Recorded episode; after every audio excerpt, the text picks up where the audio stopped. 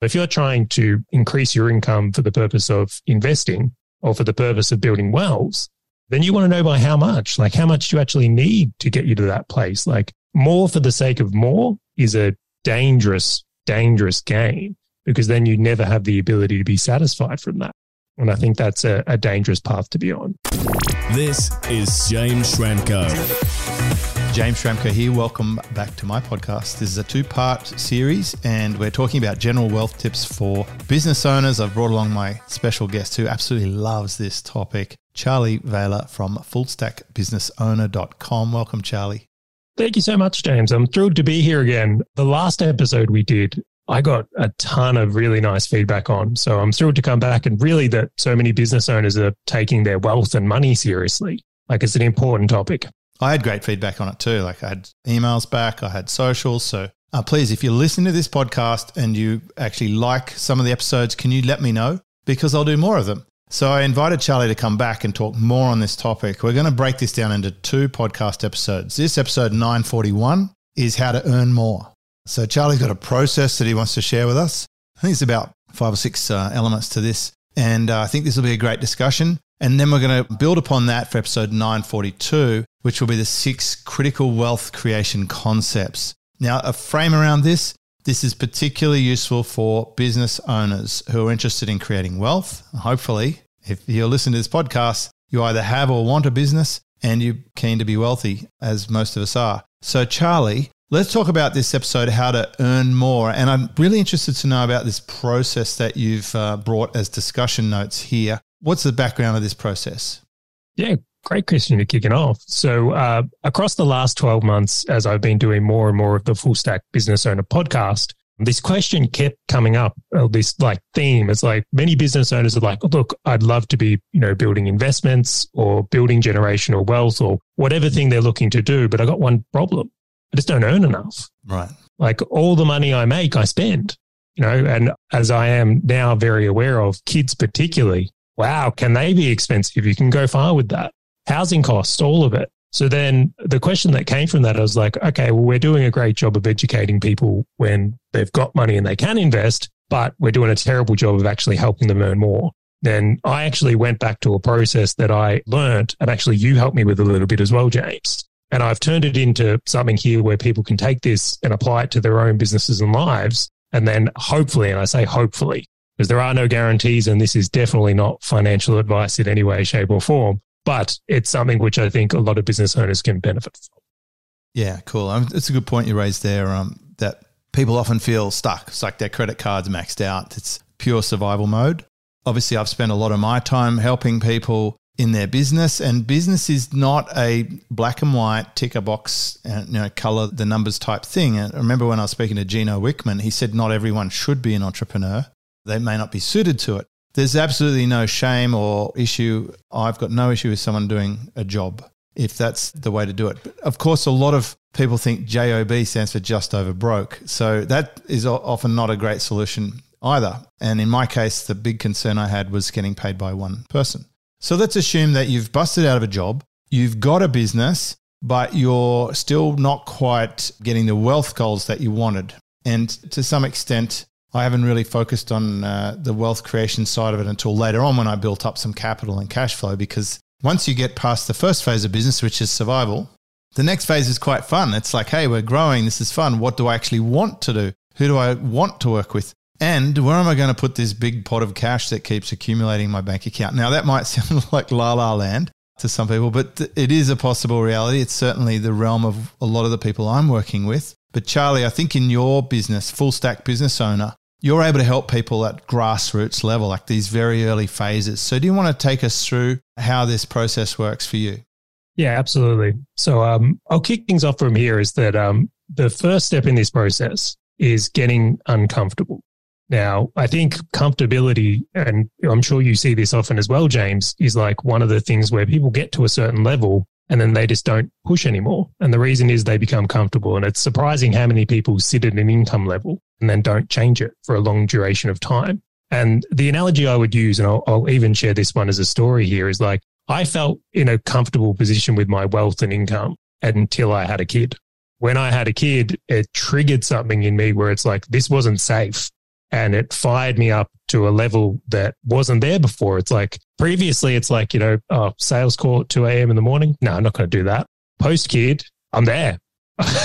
so it like it lit a fire in me because I was uncomfortable.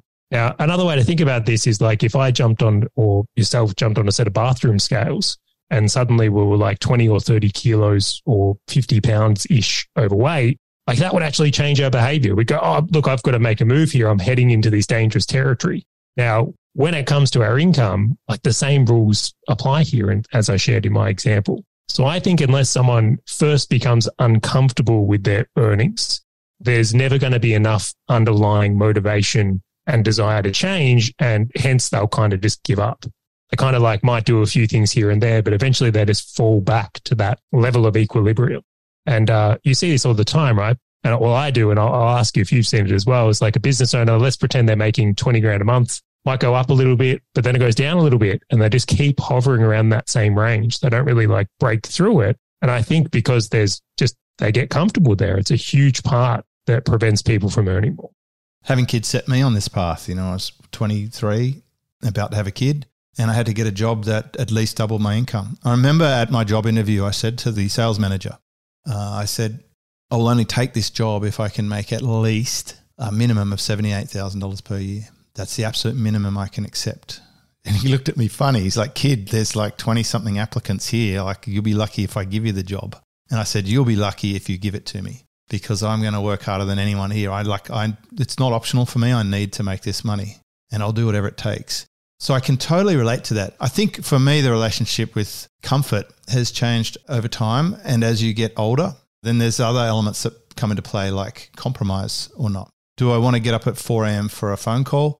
No, not now, not at this stage, but I've built enough buffer for that to work. Because one thing I've been really focused on is removing single source dependencies or reasons that would cause me to have to do things that I don't feel too comfortable about. But I would say I'm most certainly not making as much money or not as wealthy as I could have been if I was prepared to be more uncomfortable. But I've certainly, um, I know in my coaching process, what I do is I listen to people and I hear what's going on and I, then I see the information to support what's going on. And almost certainly, almost everybody is in a dangerous position. I'd say I'm in a rare scenario of less danger, but I've strategically put myself there over decades. So most people should be more uncomfortable than they are, is what I'm saying. And one way to get uncomfortable if you're not currently uncomfortable is to just to change the way you're looking at things. As I think it was one of the people attributed to that quote is uh, Dyer, Wayne Dyer. If you change the way you look at things, things change. I think someone else claims this one as well.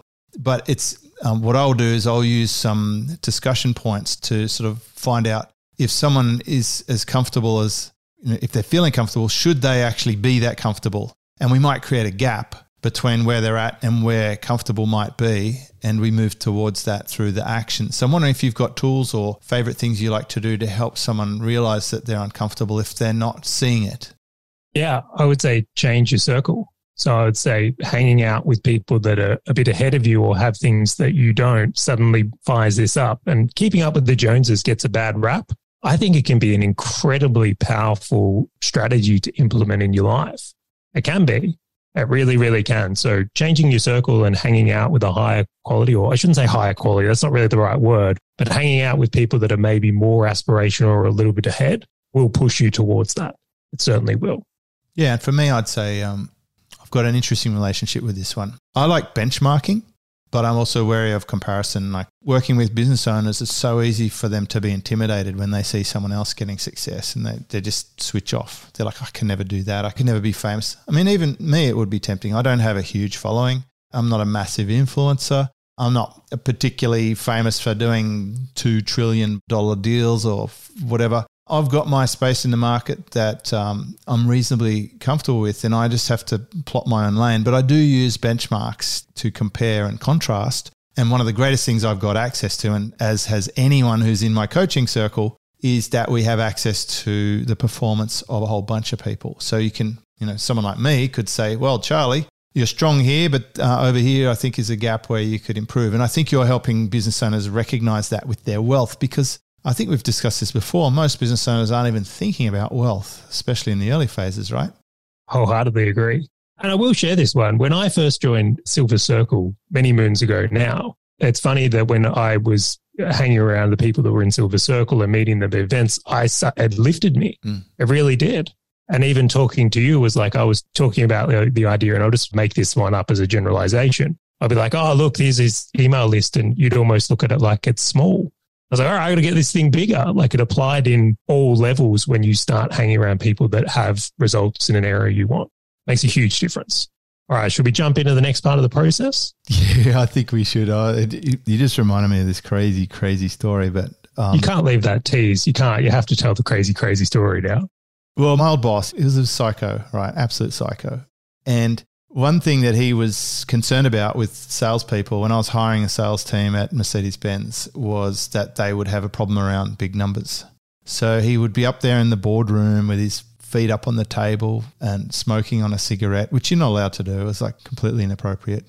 And he'd just take a big puff and then look across at them and he'd be like, So it's $300,000 a lot of money? And they'd be looking at him like, What? And he goes, Is it a lot of money? And then they'd be looking at it and they're like, uh, well, I guess so. And he goes, well, how do you think you're going to sell a car worth 300000 if you think it's a lot of money? And then I'll be like, okay, right, let's wrap this up now. I'll try and extract them for their own safety because it's going weird. But there was quite a lot to be said for that. I, I remember the very first car that I sold was in a March of 1995, the first proper, you know, I was a salesperson car. I'd obviously sold them privately it was a little 316i, and I think it was about thirty-seven or thirty-eight thousand dollars. And uh, I still remember the, the customer's name and everything. And I remember thinking, "Oh my god, that is a lot of money for a little 316i." Like, because at the time I was driving a Daihatsu Charade that I think was sixteen thousand five hundred brand new, so it was like almost triple, at least twice as much as what I'd spent on a car. And uh, I thought well, that is quite a lot of money. So over the years, I had to change my perception of what a lot of money is. So, in terms of um, just wrapping up point one, getting uncomfortable, the people who are okay with the big numbers, the people who can you know, stretch the brain, and it is plastic and you can do this, you can move the goalposts internally in your mindset, uh, I think are the ones who are going to get the most from this. So, let's get into your next point wholeheartedly, James. Let's jump into the next one here, which is setting targets. And I'll continue on from the story here is like when I became aware of how much children can potentially cost in my example, right? The next thing I did is I actually made a spreadsheet. No surprise, I'm a bit of a, uh, how can we put it, spreadsheet guy. And I went through and I started to map out like what things actually cost for kids. So now that I'm uncomfortable, I wanted to know how much money I would increase my income by that would make me comfortable. So if I was going to provide for my son at this level, what does that look like? Like food, schooling, accommodation, like you got to have a place to house them. Uh, or maybe, I mean, he does like being outside, but uh, I still think an indoor room is appropriate. And I went through it and I made a sheet. And then essentially I go, well, if my income's here, this is where it needs to get to now. And I made it really specific. And I think when people get vague and they don't know how they're going to use this income, if they were going to generate it, that's again where it becomes a little bit dangerous. It's not clear. So if you're trying to increase your income for the purpose of investing or for the purpose of building wells, then you want to know by how much, like how much do you actually need to get you to that place? Like more for the sake of more is a dangerous, dangerous game because then you never have the ability to be satisfied from that.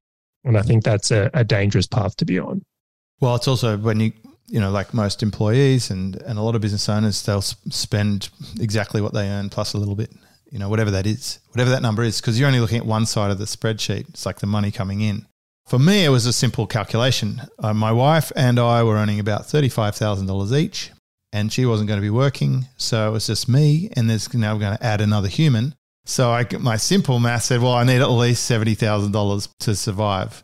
That was my very simple. So I guess that was target setting in the most simplistic form. I think if I'd worked out in a spreadsheet how much a kid costs with hindsight, well, that'd be just too frightening. You can never really afford kids until much later in life, generally. And there are numbers people have actually worked it out. I think one number that comes to mind is each kid costs a million dollars. I'm just plucking that from thin air, but I've read stats. Now I've got five kids and I know that they have cost a lot of money. And the thing is, when you start stacking kids on top of them, you like to stack things, Charlie. there were big changes when you go from two kids to three kids or three kids to four kids because now you need a bigger car, you need an extra room in the house, you need obviously a lot of food, you got transport and logistics, you anywhere you want to fly or whatever, it's like it blows out. And of course, often the heads of the family want the best for their children, so they're going to be thinking of, you know, all the on costs like good schooling, good living in a nice area, and so on and so forth. It just adds up. Then they start doing the Joneses thing. Oh, my, this kid's got a BMX, or hey, they've got a new bicycle. Like, and so that that's when you have to start um, thinking, wow, this is a really tricky thing. Now, I've often said that growing a membership business is like raising a family. So a lot of the things are relatable. So you're going to set targets. You use a spreadsheet. I actually love the spreadsheet too now. Like even though I studied accounting and didn't absolutely love it, and then didn't finish it, I still will open up a Google sheet and I can work stuff out. I like to factor business models and potentials, especially with people before they create it to decide in advance that it's not going to work out. We're not encouraging here like family planning. I'm not saying don't have kids because you can't afford it. I'm just saying have kids. They're the best. They're awesome but you will need a lot of money. So set your targets, and then you could speak to someone like Charlie or myself to get some idea of what sort of things you're going to need. But it's uh, yeah, it's a massive thing. So setting targets, I guess you've programmed the coordinates. Now you know what it is that you need to. So you've stage one, you get uncomfortable. Stage two is you now, okay, in order not to be uncomfortable, what would create comfort? It'll be this stuff on a spreadsheet. These are my targets. What's next? Yeah. So next is tracking. So for myself, what I like to do is that whenever I'm really going after something, I want it represented in my monthly financial reports for my business. Right. And I want it bold and I want the font size bigger so that every month when I get my financials, I can actually see my progress and see what stands out. So if I'm trying to raise my income here, the item I want on my, let's say, cash report or P&L is going to be, well, was my income, uh, what was my income from the month? I want to track that really specifically. And then underneath that, I want to know, well, did it increase on the previous months? And how far away am I from my target? And then that way, every month I'm getting my books in this case. It's really like acting as a point of reminder and like keeping me focused on where I'm trying to go. Because again, and I think about this in many cases, like uh, some people will go, oh, I want to lose some weight. Then they don't really weigh themselves. And then it's like, well, are they on track or off track? And then they struggle to know if the things they're doing are helping them towards that or taking them away from it, or I want to have it embedded. Now, I imagine most of the people who listen to this show use a bookkeeper, I would imagine. And I would just think how powerful it is to give them that task and have it sent through to you every month. So there's like an external thing coming to you where you get this every month to keep you focused on it and also measure those results and if you're doing is working or not working. A lot of people don't know their numbers. I know that for a fact as a coach. Often when I'm asking someone to send me a P&L, they're like, I don't have one or I don't even know what a P&L is. I'm like, okay, well, we are flying blind, aren't we? We need to go back to set targets stage. So tracking is wonderful. We did this from floor traffic in the dealership through to reports and benchmarking across other dealers. I do it in my own business. I want to ask you on what level you track. Of course, we have dashboards and then we've got the option of a profit and loss statement. I do it by line item. Like at the end of each month, I get a full P&L for my entire business by line item versus the month prior. And then uh, something I've asked my team member to do, who's effectively doing my bookkeeping off Xero, is a little summary. And what she does, she tells me whether it's up or down. She tells me if it's a little or a lot. And this is by product line. She'll say this product line is up a lot or this one is down a little. And then I ask for any major expenses. So if we had a annual hosting renewal or a big expense like a aeroplane ticket lately, oh my God, inflation. I'm sure we'll cover that. Uh, then she'll highlight that for me so that I can see what's causing the change. I want to know information like that. Also, is attached a spreadsheet, and that spreadsheet will show me the main costs in my business. The main costs I have are my tools and my team because we don't do a lot of paid advertising or whatever, but that will be the other cost for most people listening to this podcast. It's going to be your team, tools, and marketing will be the major costs, and maybe some of them will be tuition, etc. But that's basically it. Uh, providing you don't have stock, you know, like an actual physical store. So I like to get the dashboard every 10 days. We get it on after the 10th of the month, then after the 20th, and then month end, I get the full P&L So I'm never more than a week away from knowing if my business is achieving the performance that I'm hoping for. I've certainly set targets in mind of what my absolute minimum is, and I've got the idea of what the potential is. But then I offset it with other things too. I've got other targets that aren't financial at this stage in life, like maximum number of hours I want to work per week, the type of relationship I want to have with my clients. I value things like the success of the client, case studies and success stories are, are a big metric for me as well, because I want to know that what I'm doing is actually effective. So some of these things might not be present for someone in survival mode. it might just be how much money have we got in the door? Can we pay off the minimum payment on our credit card? So there's a range of things that could happen. Tell me about dashboard versus full P&L. Yeah, I like your approach a lot there, James. I think that is, you are probably doing far more than the average business owner. I'm certain that's the case. And honestly, I think that's what's required. Mm. I think flying blind doesn't make any sense when you want to generate wealth or even just have a successful business in general. Now, for myself, I probably think about it a little bit differently, but at the same time, I think this may be valuable to some. So at the end of every month, I get a cash flow report, a P&L, and then I also get a balance sheet. So I get all three of the major reports and I read them every month and compare them to the previous three months, or sometimes longer, depending if I'm looking something specific. The only challenge, and you highlighted with this, is the financial reports only give you what has happened. So, for example, you could have been off course for the entire month and had no idea because it's a lagging indicator. So on top of that, I also like to have a weekly leading indicator report. And this is more based on things like leads and sales and cash hitting bank. And this keeps me on track. And the, the whole purpose of my leading indicators is to make sure my lagging indicators look good. So that's the way I view it. Week on week in the month, I like to know that with certainty or a degree of certainty that my lagging indicator or my main financial reports are going to be really strong. So that's what I would do. And then in different circumstances, like if my goal is increasing my income, well, then I want to highlight the things and bold them and make them uh, larger font size and different colors so they stand out. And if my goal is to reduce expenses, then I'll highlight those in that example. So it really depends on like, again, going through this process, you could put hours in if that's an important one for you, but having that tracking nailed and having it represented in a way that helps guide you on what you're trying to achieve, just essential. Well, I think we're actually on the same page because daily or week daily, my team's giving me a little snapshot and we share that with the entire team. And that is a combination of lead and lag metrics, but none of those are dollar sign numbers. They're not financials. So it's current number of subscribers to our memberships. That is the number of downloads we've had for our podcast for the last 30 days. It is the size of our email database.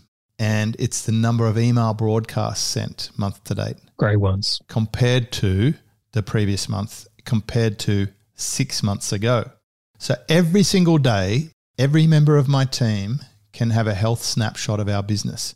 Now, the lead indicators like how many emails we send, how many people listen to our podcast, and how many email subscribers we have, they give us an indicator as to what the business is going to look like because we can see if it's up or down from last month or six months ago. That's how we know things like our podcast reach has improved. We do get peripheral reports from you know podcast chart reporting sites, etc., to see where we're ranking or whatever. But we, for the most part, don't focus on the vanity metrics. These are just the fundamentals. So we're getting that daily base drum of what the health of the business looks like, and then I'm getting my every ten day actual numbers that we posted. Now, this is the proof in the pudding for me. Our business, since about July 2008, using this system, has uh, consistently earned a solid income the entire time with no real dips. It obviously went up when I built my service businesses, but our profitability was a bit lower margin than the business it is now. And it came down a little bit when I sold them, but for the most part, we've been consistent since that time. So it's uh, 14 years of consistent income using a reporting system. So when it comes to tracking, I'm all over it. And by the way, we got coached when I was at Mercedes Benz, they hired in the best coaches they could from Australian cricket or from football who were using what I now know was a Moneyball system. So, the best sports team in the world, watch that movie Moneyball. If you listen to this, you don't know what I'm talking about. They will look at all the little stats of the players and stuff and statistically work out what has to happen to get the optimized result. not just going off gut feel on who's a good player or, or, whatever. And that's what we need to do in our business. And as my state general manager, Bruce Dyer, God bless him, he used to get up there in front of our conference and he'd say this You guys train less than an under 10 netball girls team, right? And he was true. Like we had less disciplines and systems and procedures in a multi million dollar business than what a kids' sport team does. The kids' sport team's probably got someone taking videos and doing a video analysis and breakdown, and someone on the side, you know, noting who's doing the passes and the whatever. So that's why I think most businesses are underdoing it when it comes to tracking. Yeah, it's interesting. This is actually um, in full stack business owner. This is one of the skills that we look at and go required to be full stack. It's notably an area of lag. Like metrics is where a lot of business owners fall down and leave a lot on the table, a lot of results they could be getting. So I, I wholeheartedly agree with that, James. Love it. All right. What's our next discussion item? All right. So, next item on the list, though, is now you've got this in place. And I'll say, I'll kick this off of where I see a really huge mistake. In a lot of cases, when a business owner wants to, let's say, earn more, what they do is just hammer leads and sales from here in whatever version that looks like for them. And they take very little consideration into if their business model or method can actually support it. And what I've notably seen a few times is that when people just ramp up leads and sales, but take nothing else into consideration, it's like just increasing the horsepower on a car. If the brakes or suspension aren't equipped, well, it's not going to lead to a good result or really turn into a good result here.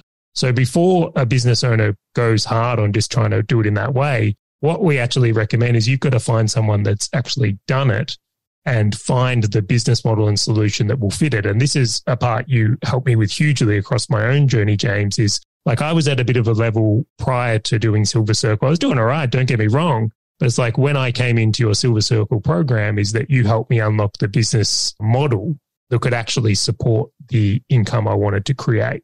And it was a wise decision because if I just had scaled or pushed for leads and sales like that example, the wheels would have come off. I would have ended up trapped in my business likely had a mental breakdown at some point. Like it would have, yeah, it would have been an uh, undesirable outcome. And an extremely common one. I mean, it, this is a huge part of what I do. I broke my own sort of process down into three steps. It was like data, decisions, do.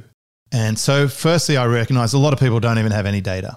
But what we've talked about so far about setting targets, doing tracking, that's the getting the data part the decision making part, well, that's where it really pays to get help from someone who's got some wisdom around the decisions that are available to you.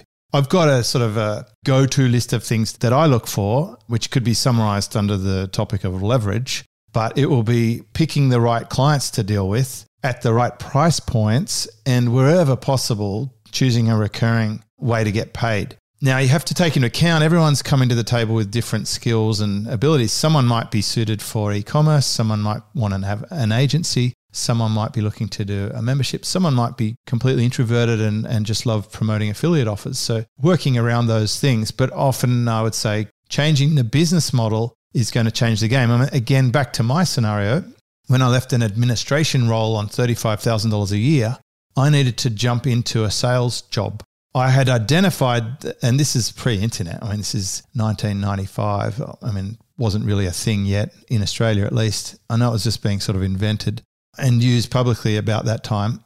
But basically, I figured out, well, I can't get paid the amount of money I need to be paid in an administration role. So I need to change into a, you know, effectively a different business model. I need to find a job that pays on performance. So I, you know, from 1995 on, I've been in a role where I get paid based on performance. And there's lots of other things business owners could do. And I've had some great discussions with guests about this. You can change your delivery system. Your ability to provide capacity is often the thing that's needed, whereas everyone's focused about marketing, you know, leads, traffic, you know, buying ads, all this sort of stuff. But it's about can you actually deliver at scale? Can you improve your fulfillment? Could you just keep more of the customers you actually have and have them not leave? If you could have someone stay three times longer, you could have half as many customers and still improve the amount you're earning. So there's lots of levers to pull to get that business model working well. And I know I've got my favorites, and you probably have yours, Charlie. I, I clearly, with full stack business owner, you've found your market because people love this show. They're rabid fans of it. And it makes so much sense for you to be doing this business model. But the business model might need to change. And this actually ties a lot with the uh, discomfort, right? Getting uncomfortable. It's not easy to change your business model if what you've been doing actually works. That can be a hard one. You've done it. You had a wonderfully successful media empire a little while ago. I've changed business models too. I even I've even sold a couple of businesses. I mean, that's how hard change that was. Like, you know, hit exit and not do that business model anymore. So I think the business model part is where there's a massive amount of leverage in this whole process, but it is better informed if you have data to bring to the table. Got to have the data. Absolutely. And to your point, I'm not uh, I'm not offering easy. I think that uh, to say this is an easy process, although simple, would be misinforming people or misleading people. You mentioned my own experience here is like absolutely I'd built a media company up to a certain point, but it wasn't offering some of the things I wanted from that. And that actually meant letting go of a, a volume of clients and taking a backward step to re-engineer it to the level I want it to be able to get to. And in many cases, people may have to do the same thing. And that's why when I look at it, it's like, if you can imagine here is like, if you're a, let's just use a coach as an example here. If you're a one on one coach and you've hit a ceiling and then you find out, well, hang on, all the coaches that are earning more, substantially more than me are doing one to many instead of one on one. And I'm not saying that's the outcome, but let's just pretend here. Well, wouldn't it be fantastic if you could get the insights to how that person's done it to compare against what you're doing to decide if that's the method or way you want to go about it. Because there are so many options, right? You can reduce your expenses. You could focus on bundles. You could increase your prices. And I think that it can be overwhelming to try and work out by trial and error, also expensive to work out by trial and error what might work for there. So in this component of it, understanding the business model from someone who's a bit ahead of you or has achieved the outcomes you're trying to achieve when it comes to earnings can just be such a leg up and advantage. And there's countless examples of this over and over again. And I'm sure you've seen it time and time again as well, James. Well, every listener to this podcast is experiencing it. You know, I recorded hundreds and hundreds of podcasts with fairly average audio equipment until Charlie said, you know what, you should get a preamp and a good mic and a sound deck. So I just paid for it, bought it, had it shipped to my house, and then you helped me set it up, Charlie. And that's why you get these golden rich tones from my crappy voice. Through this is incredible microphone. But that's a great example of just plugging into existing knowledge. Someone who already has gone out, done the research, investigated, turned over all the stones, trialed and errored, come back with the, this is what you need to have. Boom. That's what I like to do for my clients. It's what you do for your clients. So I think it's amazing. Creating the right business model is really, I mean, it's a huge part of my book, which half of this topic is, you know, how to earn more. It's a sweet spot for me because I believe most people would like to earn more of course, I combine it with working less. But I do believe the business model is a huge part of that. In fact, I had a conversation with someone this morning and they were telling me how these people have sold out their business for a lot of money and they've worked really, really hard and whatever. And they was by extension, they were saying, so I need to work really hard too. And I'm like, maybe, but maybe not. like, I can assure you, I work a lot less now in my business than when I was at the car dealership in a more stressful role with all the weight of the world on my shoulders. And I was earning a fraction of what I earn now, but I was working significantly harder. So I believe the business model is that differentiator. You get the right business model, match it to the right person based on your information. And if you're mature enough to make the changes, even if there's a small dip, which is what you did, Charlie, and I respect you hugely for this, and I supported you for this move because I've done exactly the same thing. It takes long term vision to do that. And I think long term vision is missing from a lot of people out there. They see something and they want instant gratification. And also, they're too scared to give up the thing that's working because they're not backing themselves or they don't have the confidence in a business model that someone else can give to them. I'll say this is true that I usually have a more confident outlook and a bigger vision of what my clients are capable of than what they can see for themselves at this point in time. But eventually, most of them do see that. It transpires for them, which is how I measure my success. And it's one of the most fulfilling things possible when someone else sees the vision that you've already seen for them and then they realize it and they've earned it. And it's incredible to have that. It's one of the ways you've really challenged my thinking, James, is the uh, work less mentality right? It's easily mistaken to think that more hours equals more result. And it's just not true. But it's like if you're not surrounding yourself around things that would have you challenge that and make you uncomfortable around it, then why are you going to change in this example? So if you think $10,000 a month in earning is a lot of money and no one's challenging you on that, well, then the likelihood that that's going to change, or if you're seeing people where they're not making more than that, why would you? It's very, very hard to be the outlier. But when you see it in other areas, it certainly shapes your thinking, looping this all together. But I will jump into the next one here because it kind of ties into it. So the next part in our process here is accountability. And um, I'd love to share a little story on this because it, it worked really well for me. My co host of the podcast, Grant, when I do Full Stack Business Owner, him and I have always been very competitive with each other.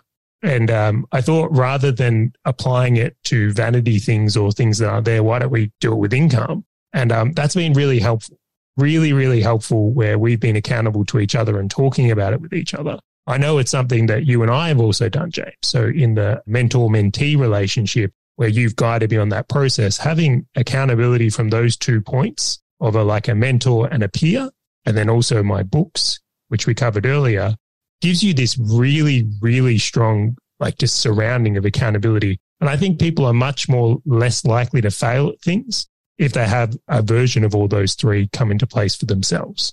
Yeah, I think if you extend from a circle of one to a circle of two, you maximize your chance of, I mean, it's harder to bull someone else, right?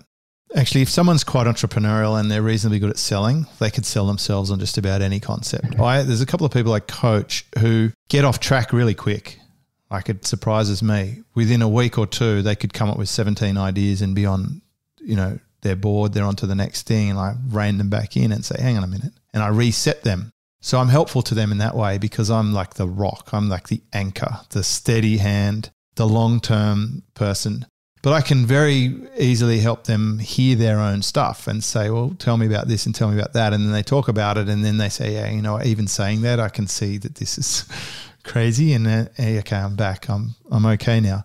One thing I decided when I quit my job in 2008 was that I will take full responsibility for my life from this point. I'm not handing my umbilical cord to an employer to live and nourish myself off their big fat corporate carcass, right? I'm in my own hands. And every time I get on an aeroplane or I'm speaking at a conference or just I was sitting out in the backyard earlier, my wife gave me a fantastic haircut at home. Uh, and I was just looking down the, the grass at my garden. I could see a little pool fence, and I was just appreciating that I'm just sitting here in my own space that I am responsible for.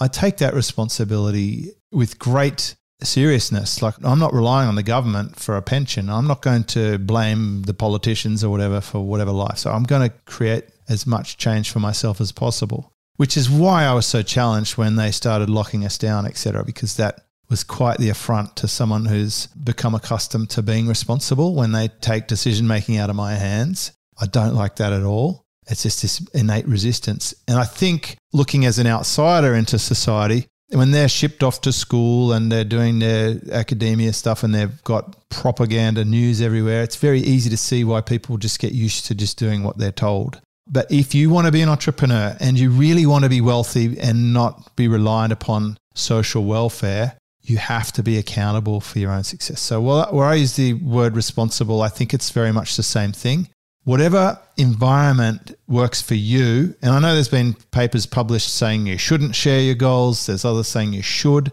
If you've got someone like me in your corner and you tell me that you want me to help you be accountable, that's exactly what I'll do because I know that I'm helping you get the result that you want in the way that helps you get it. And I, I do that. And because since I chose a path of a performance based survival, you know, very early on, I'm really used to having a regular accountability, which I do on a, you know, every 10 days. I'm getting financial accountability, certainly every month, and absolutely every year. Come tax time, that piece of paper comes through the, the email, the virtual piece of paper. It sounds silly. But you know that's basically the um, that's one side of it, and then of course you've got the other part, as you mentioned, the, the balance sheet and cash, etc. Like, what have you done with that money? Was it all worthwhile? And is that doing something for you? And I know that's a big topic for you with Full Stack Business Owner and thing that you're most excited about. But that's our next episode, 942. We're going to be talking about wealth creation concepts. That's the really fun part, but it only comes with accountability. Hugely so. And don't worry, in the next episode, we'll get into some wealth creation stuff. We're focusing on earning more on this one here, but, but deep. Yeah, it's like a setup, isn't it? You've got to have some money to be able to invest some money. So, so far in this episode, we've talked about getting uncomfortable, like just saying, you know what? I'm just phoning it in here. I could do so much better. Using some benchmarking, some peers, observing others, deciding, yeah, okay, I think I could do more setting some targets. What does that more look like? You know, analyzing what your costs are, being realistic about what sort of lifestyle do you want and what will it take to get there. And then you're tracking your performance so that you can see how you're going according to that target. And you can obviously a gap will appear, or a, you know you can see that you're ahead of target, which is great. Often you'll need to change your business model, so you might have to get off one business vehicle and onto another to make that happen because you can see like I'm not going to be able to walk there. I need to go by a car. So you know, change your transport mode. Your business model is critical. Get help with that because there are people out there who are specializing in this. Then you have to be accountable. You've got to say, you know what? If it's what is it? If it's meant to be, it's up to me. I'm going to share. I'm going to be in a peer group or a mastermind, or I have a coach, or I'm going to buddy up with a friend of mine, and we'll do this together. Or I'm just going to journal and do this myself. Whatever works for you, you've got to have an accountability mechanism or environment. I think there's one more step. Repeat it. this isn't something we do once. I think for many people, and even in my own journey, is that uh, I've broken through on income levels several times across the years as a business owner. But just like many things, you know, when you get a new car, it's new and exciting for a few weeks. And then before you know it, it's just another car. I do. The same's true with income. So if you break through a level, like eventually that level is going to be comfortable for you again. So you have to actively become uncomfortable, have to go through this whole process again. And that's how you'll get through to that next component. That's it. And so, anytime you've had success or achieved a result that made you feel good, it's worth paying attention to what caused that. And probably you broke through a comfort barrier. I just got back from the Maldives actually. And I surfed for like 10 days and it's over coral reef. And I remember the very first time I went surfing over coral reef, I was petrified of slicing myself to pieces, mainly because my instructor, Ezra Firestone, he said, when you fall, make sure you fall flat like a pancake. And I'm like, why would I want to do that? And he goes, because there's a razor sharp reef underneath. And I'm like, oh, of course. What do you mean? There's a, this is where you bring me to teach me how to surf. And anyway, the first few times I went to the Maldives, I was really scared of getting shredded on the reef. And I have found sea urchins and whatever. This last trip, I, I think I touched it like twice in 10 days. I just got one little tiny slice on my foot. And but really, what happened was I had to build that stoicism. I had to be more resilient. And I'm finding that surf reintroduced me to this. You know, I can go out in a cold water now or in a big swell or jump off a rock into the water. I can do things that I would have thought I could never do a decade ago. I've become a stronger, better person because of that. And it's the same with business. Don't be such a timid little pussycat and accepting all the setbacks. You can make the change. It's within your power, and this is a framework for it. So get uncomfortable, set your targets, do your tracking, create the right business model to deliver that leverage and performance that you actually need, be accountable for it, and keep doing it. Charlie, this has been a great episode discussing with you how to earn more, and I appreciate you coming to sharing all your wisdom. Thank you so much for having me. It's been a lot of fun, James. So, this is episode 941, and it's just one part of a two part series where we've been talking about general wealth creation for business owners. I'm not a financial planner or advisor or anything. Charlie isn't either, but we do have experience in business, and we're just talking about things that we've discovered along the way. So, the next episode, 942, we're going to cover six critical wealth creation concepts. So, I hope you join us in that one, and uh, we'll catch you on the next episode. This is James Schramko.